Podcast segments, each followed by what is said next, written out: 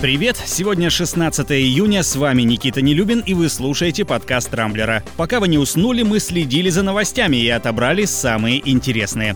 Китайские СМИ сообщили о возможной войне Украины с Россией и Венгрией. Американцы завидуют россиянам из-за Путина. В Сирии произошел очередной инцидент с участием военнослужащих России и США. В Латвии врач назвал российскую пенсионерку фашисткой, а мэр Киева Виталий Кличко порадовал всех очередной смешной оговоркой. Теперь обо всем этом подробнее. Украина может развязать военные конфликты с Россией и Венгрией. Статью, неожиданно опубликованную китайскими СМИ, сегодня активно обсуждают читатели Рамблера.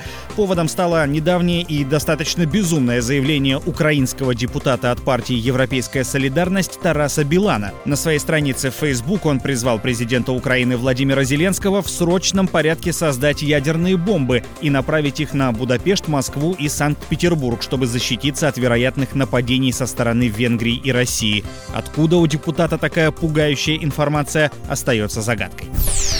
Американцы позавидовали россиянам из-за Владимира Путина. Это следует из статьи на сайте телеканала Fox News, посвященной празднованию Дня России в Москве, в котором принял участие президент. Сайт опубликовал несколько фотографий с этого мероприятия. Пользователи отметили спокойствие и улыбки на лицах участников, сочли это личной заслугой Путина и назвали его гением и истинным лидером, который смог справиться с терроризмом и внутренними протестами. Таких комментариев оказалось действительно немало, что, конечно, наводит на определенные определенные подозрения относительно их авторов. Да и не вдомек американцам, что даже спокойствие с улыбками на подобных мероприятиях у нас бывает хорошо отрепетировано. Между тем, в Сирии продолжаются инциденты с участием американских и российских военнослужащих. Патруль военной полиции России отказался остановиться на контрольно-пропускном пункте, который находится под контролем вооруженных сил США. Вслед за нашей колонной направились четыре бронеавтомобиля с намерением задержать, однако сделать этого так и не удалось. Отмечу, что подобные инциденты между российскими и американскими военными в Сирии происходят довольно часто, так что им, в общем-то, не привыкать.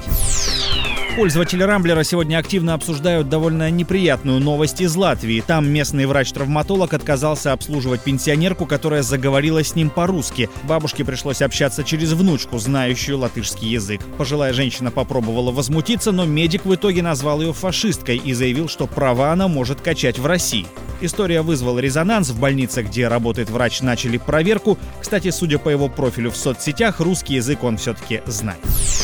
Но есть и хорошие новости. Мэр Киева Виталий Кличко порадовал очередными смешными оговорками, которые он допустил во время брифинга, посвященного ситуации с коронавирусом. Вместо слова «после» градоначальник почему-то сказал «писька», а слово «сенсационные» ему удалось правильно произнести только с четвертого раза.